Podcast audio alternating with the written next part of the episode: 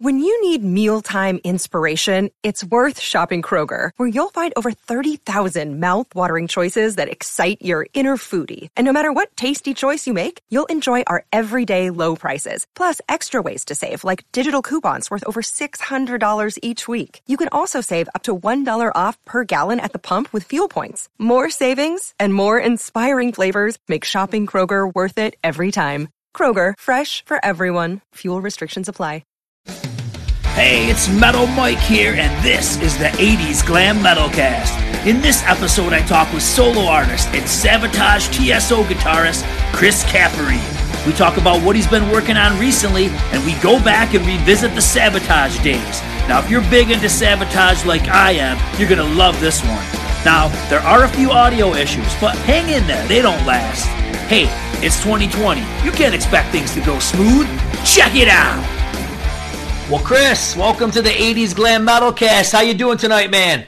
I'm doing good. I'm doing good. I'm actually uh, enjoying the fact that we are kind of getting into a little bit of fall-like weather. I mean, we had a, a pretty hot spell in the summertime. So nights in I'm in New York. Nights in New York now have been uh, getting into that weather where you can open the windows and, and turn the air conditioner off. It's just been a lot nicer than it was the last four weeks, I'd say, as far as that goes. So it's getting a lot of work done, and uh, we're enjoying the summer. It's been a been a crazy year, but you know I'm doing what I can. I think I'm I'm, I'm the same boat as everybody else in the world right now, just kind of skating through 2020 and. and uh, looking in the mirror sometimes and going, "What the hell's going on?" but, yeah, it has been crazy. You been writing any tunes in this downtime? Yeah, I've been. I, I'm working on new Spirits of Fire record, which I think, you know, I, I I'm pretty sure I have all the tracks that I need musically written for that. Just kind of trying to get the uh, vocal parts of that finished right now. I think we're going to start the final recording of that in the next probably the next three or four weeks, just kind of finalizing a few different few different things and figuring out which one of uh, my song ideas are fitting into what's missing in the map. But it's going to be a cool record. I'm really happy with that. And then I, um, in the midst of all this, I wrote a single, which I was wasn't really going to do another heavy metal solo record right now because the thing that happened with me with the last Roots Fire record, I was working on my solo record and that at the same time. And when you're doing two metal records at once for me. It was just kind of they both started sounding the same to me. I'm like, which which record's this? And so I was just kind of thinking where I was going to maybe skate towards doing something that was a little bit more of a guitar record or a blues kind of thing, so something a little bit different. But I wrote this song that's called "I'm Sick of This Shit." I recorded the single for it, and uh, Tony Dickinson from TSO threw some bass down, and, and uh, John Macaluso did the drums for me, and that I'm finishing up mixing now. I got a little bit more of the final mixing to do, and I actually had a lot of my friends and fans on uh, my Facebook music page. They uh, were able to send me in MP3s. It actually worked pretty well. There was a part in the verse that had harmonies, and it was actually the word COVID, and then there was a, the sick of this shit, and I, I had them do it, and they went and they just sent me MP3s through their Facebook message on my music page, and I just took them and played the you know the headphones into a little mixing board and put their tracks down, and I used you know probably at least thirty tracks from from other people that uh, came in for it, and it worked out really well. So all those all those people are going to be part of my COVID choir and a part of the song. It's a really fun heavy metal song. It's just a really really really fun heavy metal song. It, its lyrics obviously are about what's going on right now, but it's uh, I think one of my my favorite metal songs that I've ever written. Actually, I played it to Jon Oliva yesterday, and uh, Oliva was like, "You do a really good Jon Oliva." he, he knows that he taught me pretty much how to sing the metal and how to get that out of my voice. And um, you know, Dr. Butcher had those kind of sarcastic lyrics in it, you know, to reach out and torment mm-hmm. someone mm-hmm. and, yes. and the other things that we we had in time. So when he heard this, he was like, "This would be a Butcher song." I'm like, "Yeah, it would be if you're doing a record, but we're not." So it's it's one of my singles, and and that I I think I'm just gonna release it myself. You know, I, I don't necessarily uh, think there's a reason for me to have to throw it on a label right now. I might just uh, put it out and do it through like a TuneCore or, or Bandcamp, so people can get it off iTunes and, and it'll be out there and. uh they could buy the song and the and the kids that sang on it can uh, you know, tell their friends that they're on, on a single if they want to hear them in their part. And I'm working on uh, shooting them a, a tiny little video for it, so it'll be fun. It's just something I think, you know, in the midst of all this, I'm hearing a lot of the weird, happy songs, which is cool. There's a lot of peace and love going on through the music, and I just wanted to add in the uh, the other side. so, not that I'm not not that I don't have peace and love, but I'm sick of this shit. So it sounds awesome. So, the, so for the most part, you're coming in super clear, and then there's something that happens where you'll go really bassy. I do not know. Okay. I'm outside trying to give you the best signal I Okay. can possibly get. I mean, I'm, I'm in a little bit of a I'm in a little bit of a valley, so Okay. sometimes my signal gets bad. So I'm I'm actually out in the spot that usually has the signal that doesn't die. So I don't know what's going on with Okay. it, but it, it is 2020. It is 2020. I'm expecting the trees to start walking. time I look out, every time I look out there, I'm like, these trees, the hills have eyes. You know, it's like I'm expecting all the weirdest things that could possibly happen in the world to keep going on for the rest of this year. So How's uh, how is John doing? he's doing good. You know, he's um, he's down in Florida and he's doing what he needs to do as far as you know creating and working. But he's he's staying in his his space. You know him and uh, his wife. Obviously, I mean, John turned sixty this year, so he's he's not in a hurry to run around Florida and, and come in contact with anything that's down there. That the cases in Florida kind of went a little bit in the wrong direction when the, uh, the things happen down there. So he's just writing and staying, doing the right thing. I mean, that's all we really can do. I, I think that uh, you know it's frustrating that the bands aren't on the road right now. But I mean, the, the the smartest thing any of us can do is just the right thing for now. You just stay stay healthy and and try not to. uh to add to the mayhem. I mean, I don't, I don't need to be out and about, so I kind of stay at home. I got a lot of work to do here. I got a lot of gardens and yard work, and I'm doing a lot of my my art. I do a lot of sea glass art, and that that's Nice. kind of been something I've been doing a ton of this summer, and and uh, it's been fun for me too. So I'm I'm actually. I think in some ways more busy than I've been in like the decade in the time that I'm home right now because I've got so many different things going on at once. But it's a good busy. I go to sleep tired, probably at about three, four in the morning. My dog wakes me up at seven. I get up with him for a little while, then I try to pass out for another hour. Then the rest of the day goes, and um, I take care of my mom. So I'm, I'm kind of just, uh, you know, staying the course and, and being being smart and healthy. That's really all I can do. You know. So hey man, I think I kind of told you before uh, in our texting that I'm a huge Savatage nut. So uh, let, let's talk some Savatage, man. How'd you link up with the Oliva brothers? Well, I started working with Paul when I was 17 Okay. in the band Heaven. I, I replaced Mitch Perry on the Knocking on Heaven's Door tour, and, and Paul was managing and producing Heaven. So I just had gotten into that.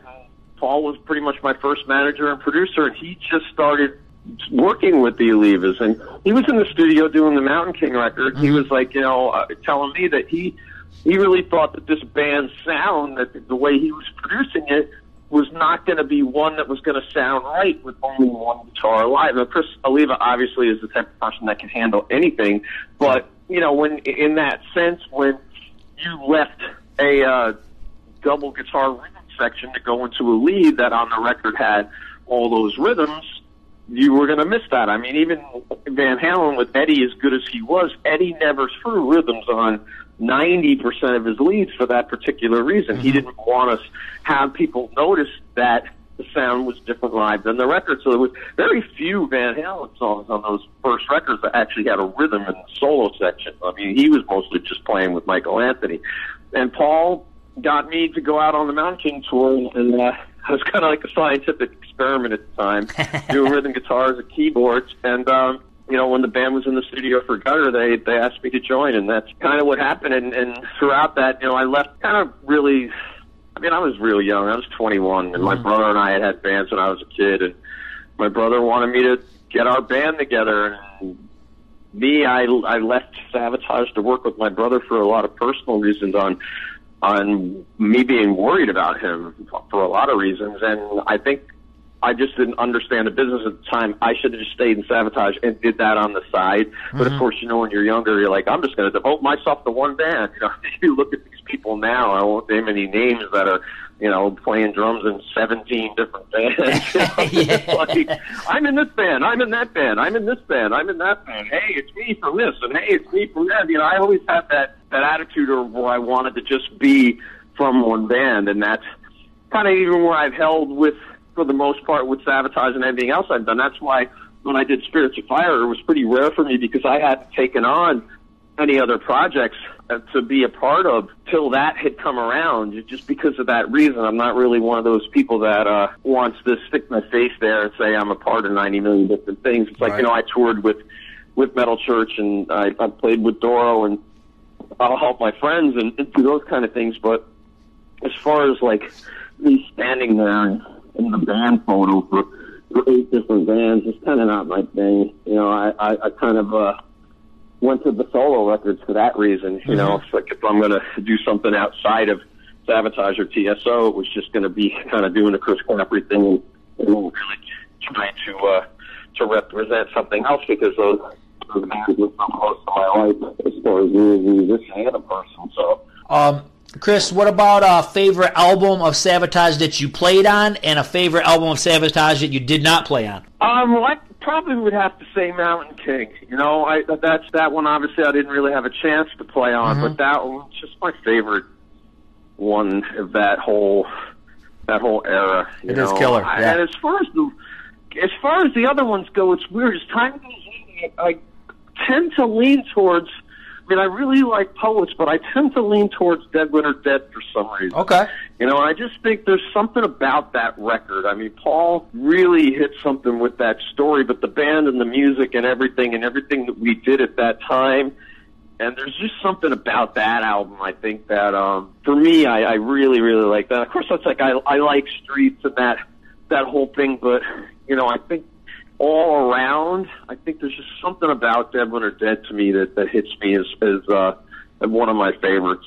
Yeah, it's definitely cool. And you know what's cool too is that, especially like with that, and I know with Wake of Magellan, there's a lot of different stories. I know with Wake of Magellan, especially, there's a lot of stories infused into one story.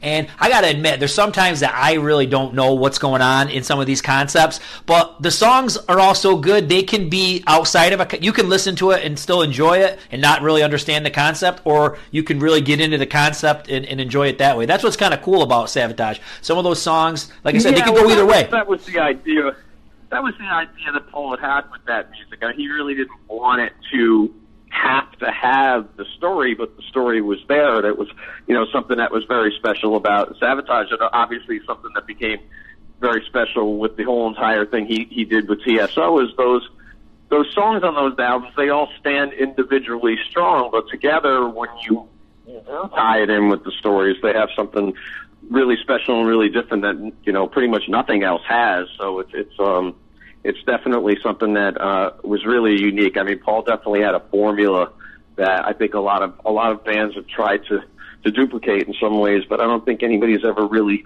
done it with the same kind of. uh I don't know. I think I think since Paul really, in my opinion, kind of was the first to do those kind of rock opera things with with metal bands. I think that uh, he, he really just had that formula down because he was so schooled on all the history and, and parts of those stories and books. But he also, you know, lived in New York City and was around the whole Broadway scene, and, and he just knew that that part of that life was was so embedded in him. So I think he just has a slight advantage on that whole entire formula. He developed it. Two of them that I'm obsessed with, I got to say, is um, Edge of Thorns and Gutter Ballet, and I feel like those albums are kind of similar in some ways. Do you see that, or? Yeah, no, no, I do. I, I think um, I think Edge is is a, a really very special Savatage record. I mean that that to me was like kind of the like the loosest, more. I'm saying loose, not as far as like uh, you know the playing being loose, but it was just kind of like just really laid back. Like if Savatage ever reached the point of where they were a rock and roll band, you know, right, yeah. Thorns had that. It was like that was that attitude where they it was just kind of like you know. Savatage was the, the heavy metal rock band with that record, and, and those songs, and you know the lights out, and those ones that you know, Degrees of Sanity, all, all the songs on that record, they, Miles Away, they were just kind of more of, I think, um, and even Edge of Thorns, that was just more of, you know, kind of Savatage being the, the hard rock metal band and that addition of Zak's tone being a little bit softer than John's, especially in the, in the metal music. My dog is barking at somebody, but I think that, that that really set that record into its own its own spot. You know, Chris really played he played very free on that record. I think his solos were were a little bit less orchestrated mm-hmm. than uh, some of the records before because he really he was on a mission after Mountain King into Gutter into Streets. He was he was really formulating a lot of things, and I think with Edge he was just kind of having more fun and just kind of jamming to himself. So that was that was some of like my favorite Chris as far as that, where those solos were definitely not ones that he even tried to do live the same, other than Edge the song itself. I think there was a lot of freeform stuff for him, like Ghost in the Ruins and things, where he would just you know, play something different live where he had that kind of attitude on Edge of Thorns with those solos. Now, uh, we, you you touched on Doctor Butcher a little bit. Um, I mean, that was obviously a, a, cool album and definitely heavier than Savatage. And like you said, it had that sarcasm, which was was cool. It's a little bit different, not as serious maybe as Savatage. Um, did you feel like you guys had that freedom to be away from Savatage to do those kind of things? Yeah, you know what? It was like John had gotten out of working for a very long time with his brother, and I'd gotten out of my experience with my brother. I think we both just really wanted to have some fun. You know, we were. I went down to Florida, and John was staying with a friend of his in the middle of nowhere, Florida. And I went and stayed with them, and we just started hanging out, opening bottles of Florida whiskey and Jack Daniels, and writing fun metal songs. And you know, when we we played the first demos of that, the Chris Chris was like, you know, because John's John's voice was was something that had been a little road beat when he he left the band after the Streets tour, and um, Chris was like, "How come you can't sing like that for me?" Because we had had some demo tapes that he heard, and actually there was a, a point where Chris wanted to to do the Butcher thing with us. Okay. He was kind of just like you know, he got to a point where he's like, dude, I don't know if I want to do Savatage without my brother. I should just do Butcher with you guys. And then Chris had actually asked me to join Savatage for Edge of Thorns, and I was like, nah, I'm not going to leave John. So it was just kind of one of these things where we're still all one big family, and I, you know, yeah. I, I really regret missing those last couple of years on the road with Chris that I could have had some of those tours because that was he was a very close friend of mine. So I lost time with him. That was very special. I'll never I'll never get back. More so, even, even being a part of those records. So, but um, you know, I never really left the family. I think there was pretty much only about a year that I was away from that band. The, the year of '91 was pretty much the only time I was gone. Beginning in '92, I I went right to Florida and basically stayed with John, and that's when we started writing Butcher. Why was John ultimately out of the band? I know he was still involved. Was he was he just sat with with all the the touring, or what was the rationale behind him not singing anymore for Savatage?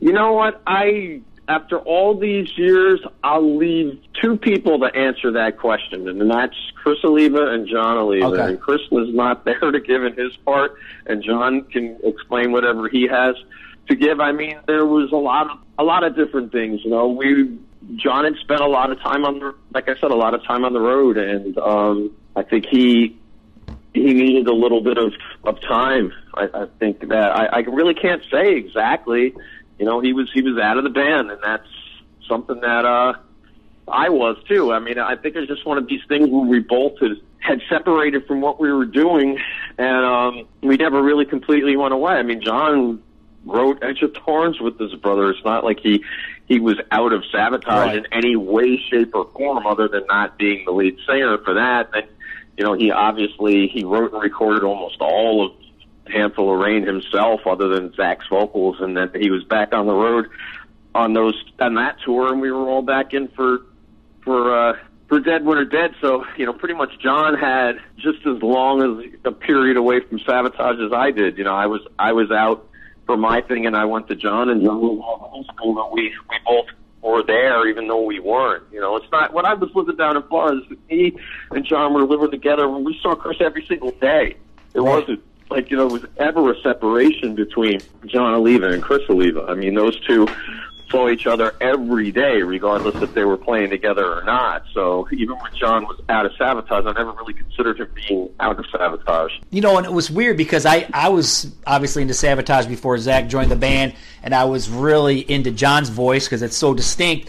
And I got to admit, man, I, I loved Zak. I love, I do. I love Zak Stevens' voice, and uh, it, it, was it was a cool change. Sometimes it doesn't work. Vocalist, you, as you know, it's the hardest uh, person to replace, but I think it worked. No, no, it absolutely did, and that you know was a lot of uh, of Chris and and Paul and John specifically writing to marry that voice too. I mean, those songs were definitely not being constructed for John at that point in time. They were writing knowing who they had singing, and they created, like I said, that really cool kind of Ray blues rock sort of feel into Zak's voice into the metal, and I think it was a very good formula. It was still very Savatage, but it was not where Zak was ever expected to sound like John by the way that music was written. There was very, very, very intelligent writing around Zachary's voice. I mean, they changed that music to marry him, and it was a great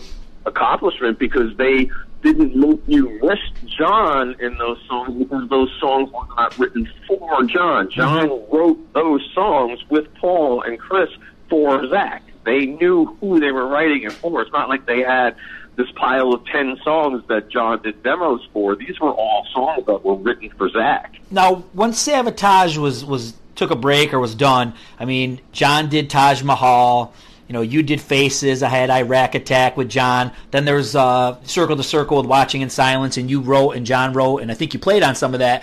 And I got to admit, man, as a fan, I mean, I get it. You guys want to do solo stuff, but in my mind, I'm thinking, oh my God, why couldn't this just been combined and been a Savatage album? Yeah, you know what? I don't have. Uh, that's the one question I could never answer because I'm here to do a Savatage record at the time anybody would ever want me to. So, as far as that goes, that's another one of those questions that I don't answer.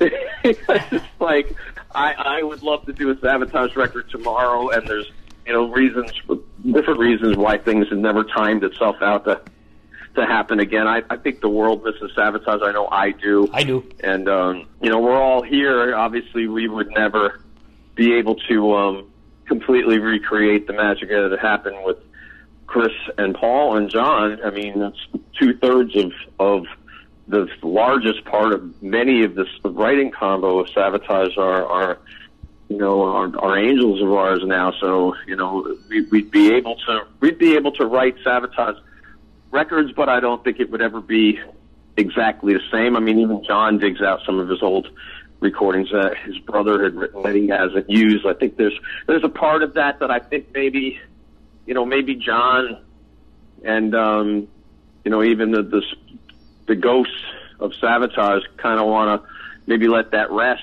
mm-hmm. you know, away from from that, just because there's such a huge important part of that whole entire chemistry of that band that's not there. You know, those people that don't think it's Savatage without Chris. You know, so yeah. if you have Savatage in that sense, you know, it, it's um kind of one of these things that if it's going to happen and it's meant to be, it, it will. But if it if it doesn't, I mean, there's a a whole lot of magic that that came out from that band, you know, in that time, and it was very important to the history of metal. It's kind of, you know, a lot of ways like the Beatles and Queen and, and things like that, where they'll never be the same without the John Lennons and, and Freddie yeah. Mercury. It's, it's uh, kind of one of these things where Savatage would never be the same without Paul and and, and uh, Chris Oliva, and I think, you know, maybe in some ways it's better for us to just keep the legacy alive with the music in a lot of the ways that those bands do but you know i don't i don't make that decision i'm around if anything was ever to happen mm-hmm. but um i just know that i was very fortunate to be a, a part of it i mean if i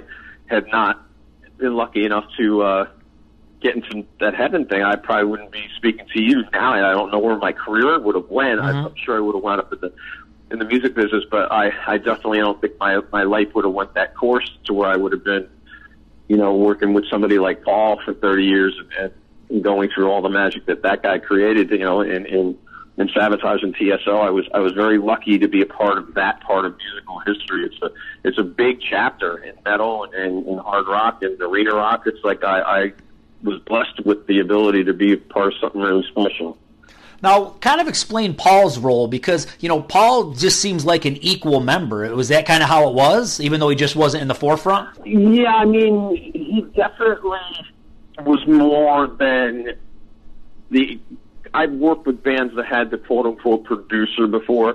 A lot of times it's some guy that just came in and said, Oh, you know, I hear this chorus, maybe you should put the script in the verse here and do that and okay, cool, man, that's great, babe, that's great. You know, like that kinda like freaking Hollywood producer sort of vibe, but it's like Paul definitely he could have worked for any band that he wanted to and he chose Savatage for a reason because he saw something in that band that was very special. He saw the Oliva Brothers and he knew that the magic that was involved with that, and he did, you know, become like the fifth Beatle in that sense with that combination. It was just something that was was really unique, and and the writing chemistry between the Oliva Brothers and Paul that continued on with with John and Paul. I mean, Jon Oliva and Paul O'Neill were a really magical writing team. There was mm-hmm. something to those two. I mean, John was able to to come up with the music behind those, you know, beautiful lyrics and things that Paul had had for all those ballads, and it was just the, the thing that had happened all the way around. I mean, Paul was uh, definitely more than a producer with Savatage. It was he was a lot more than a producer with that band. I mean, obviously, I mean, TSO was was his baby, so mm-hmm. there really wasn't a whole lot different in that sense. You know, we we were creating TSO music, and it was Paul and and John, and you know, I did my writing and Al did his writing, but that was still that that same combination. So uh, it's like Paul had always had a very huge part, more so, like I said, than than regular producers would. I mean, he'd be a part of our live shows and what we would do with production on stage and lights and sound and, and just everything about it. Our videos, he was he would direct the videos of Savatage and, and that those visions of that, you know, the gutter ballet and, and when the crowds are gone videos. I mean that that's all Paul's vision in those videos. Not like me and John and Chris were out on the gutter tour and freaking going, hey, we have this idea. We're going to get this theater in Rockford, Illinois. We're going to film when the crowds are gone. It's like, no. Paul O'Neill called us up and said, "Hey guys, you're doing another video. this is where you're going." So he definitely, he definitely was, uh, you know, a, a, a, a member of that. We were all family, and that was Paul was a huge part of it. Well, let's talk about your last solo album, man. Uh, the Jester's Court. That's a killer album. Uh, I, and I dig the diversity because you'll have a, a, lot of straightforward metal songs, but then you'll throw in something like the song like "Protect My Soul." It's just a little different, you know. It's a cool album. I I think that um, Jesters. I just went back to the formula that I had with Faces, which is just me having fun. You know, I, I when I first did my solo records, it was really kind of to fill in the space of there being no Savatage. Mm-hmm. And I discovered that I could sing, and I was like, wow, I'm actually able to sing. And I never thought I was a great singer, but I just never really wanted to to deal with, like I said, another band. So I just made this music myself. And then going out on the road and, and doing the solo band was really stressful. I mean, all the responsibility went entirely onto me, you know, for everything. The paying to set up all the tours and this mm-hmm. and that. Like I finally started to understand on a very small scale what it was like to have the pressure that Paul would have, you know, before a TSO tour, you know, having to put things together. It's just, it's a lot of stress when, you know, you're, you're that, uh, important to everything that happens around there. And, you know, when I wanted to go and play, it, it was just one of these things where financially it, it was, it was a little bit stressful for me and, and business wise it was stressful for me. So I just kind of got to a point where I was like, well, TSO was playing and we started playing more and more and I, I was just kind of was like, you know what, I'm going to take some of the the pressure off this and I just took a break from from doing the solo records and tours and then when I did the Jester's Court, that kind of was like an escape for me away from after Paul passed. You know, I really mm-hmm. dove into writing that album with a lot of the emotions that were happening to me losing someone as close as Paul and I think that if I didn't do that record I I might have been pretty damaging on myself physically so I went in and, and just kind of went back to that same mood of the Faces record where I just wanted to grab what was inside of me musically and put it onto an album. And I I like all different kinds of music, so it's not like I only pick one that I want to play or write. I, I have a lot of different tastes for music and things, so I, I like putting them onto that. And I think that the Jester's Court record had a lot of that faceless personality mm-hmm. in it. Yeah, definitely. And, you know, and it's funny, you know, when you mention TSO because of all of us you know, nuts who love Savatage. You know, it's always going to be Savatage first. That's what you know. We we knew it as Savatage, but it really, you know, it, it is funny when you see these giant concerts and it's all the guys from Savatage. I mean, it, it it's it's pretty awesome, man. I gotta say, it is very awesome. Yeah, no, exactly. Yeah, I, uh, like I said, it was it was uh, a very very very special band, and, and I was really fortunate to have that part of my life. You know, it's many many years. If you look at uh, some of the the careers of like, you look at how fast there was a Beatles. It was you know less than ten years in that. Yep. And you look at the fact that you know Savatage had had, uh, had a history with themselves, but my history with Paul and, and Don and everything, it, it went over 30 years. So it's kind crazy. of a crazy amount of my life more life than I was alive, time of, of my life I was alive without Savatage and Paul is is not there. I mean, the most years of my life were spent with these people and this family, and, and it's uh, definitely not a bad thing. I, I, I was very fortunate to have uh, to have all these guys as part of my life. Uh, with Spirits of Fire, real quick, uh, what was it like working with Tim Owens? Because I've read interviews with him; he's a big Savatage nut himself. Yeah, no, I I am really good friends with Tim. We um we did his first solo tour together, which actually happened to be the last tour that Ronnie Dio was alive on that Heaven and Hell tour I played with Tim. And I had met Tim back when he first got into Priest, and we become good friends. And then Savatage opened for Priest, so when I got a, approached to do um, Spirits with him, that was one of the main reasons why I said, "Hey, I, I want to do this," because it was kind of more like me getting a chance to do a record with my friend, and, and he's just great. You know, he's he's uh, one of the great metal voices of of our our age and our generation. I mean, he puts him up against anybody that has sang and in uh, in the past twenty you know years. Is he just has that really really strong, really solid voice that never goes anywhere. I mean, I I toured with Savatage and Priest for six weeks and they were doing a pretty long set list every night. And, you know, sometimes it was six nights a week, and that guy's voice was there every note of every night. Mm-hmm. Yeah, and uh, he's he's he's definitely a very special vocalist. No doubt. Well, hey man, I really appreciate the conversation tonight. Any final thoughts to your fans out there? No, I mean, just everybody stay safe and. uh like I said, 2020 is going to go down in, in the record books as something that's probably never going to, hopefully never going to happen to any of us no. again. It's just you know, stay safe, keep yourself safe, your family safe, and uh, you know the music is the music is there. None of us are uh, going to be going anywhere. And when as soon as we can play, we'll be out there playing music for everybody again. I mean, right now we're just we're just doing the right thing and following science and, and, and trying to keep everybody safe. I mean, the, the last thing I would ever want to do is go out there and uh, and be responsible for for saying, hey, you know, screw this, I'm going to go play, and then turn around and go, you know, so and so went to a concert and then went to his parents' house and killed his grandmother. It's like I, I just want to yeah. do the right things right now, and I think that's what everybody can do. And when we can all play, we'll all be back. And and I, you know, I I think that uh,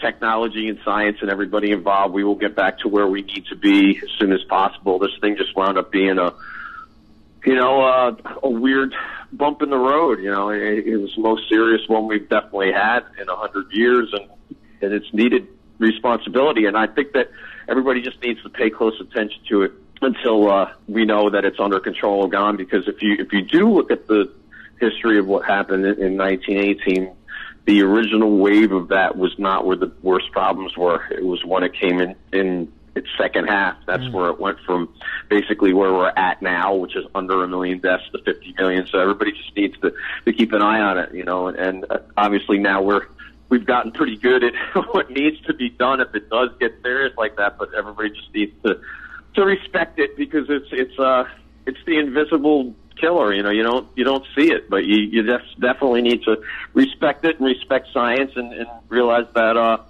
you know it's something that we will get out of. It's not like we're not gonna we're not gonna beat this thing, and we'll, get out of it. But everybody just needs to make sure we take as many of us with us as we can and keep everybody healthy and safe. That's about all we can do.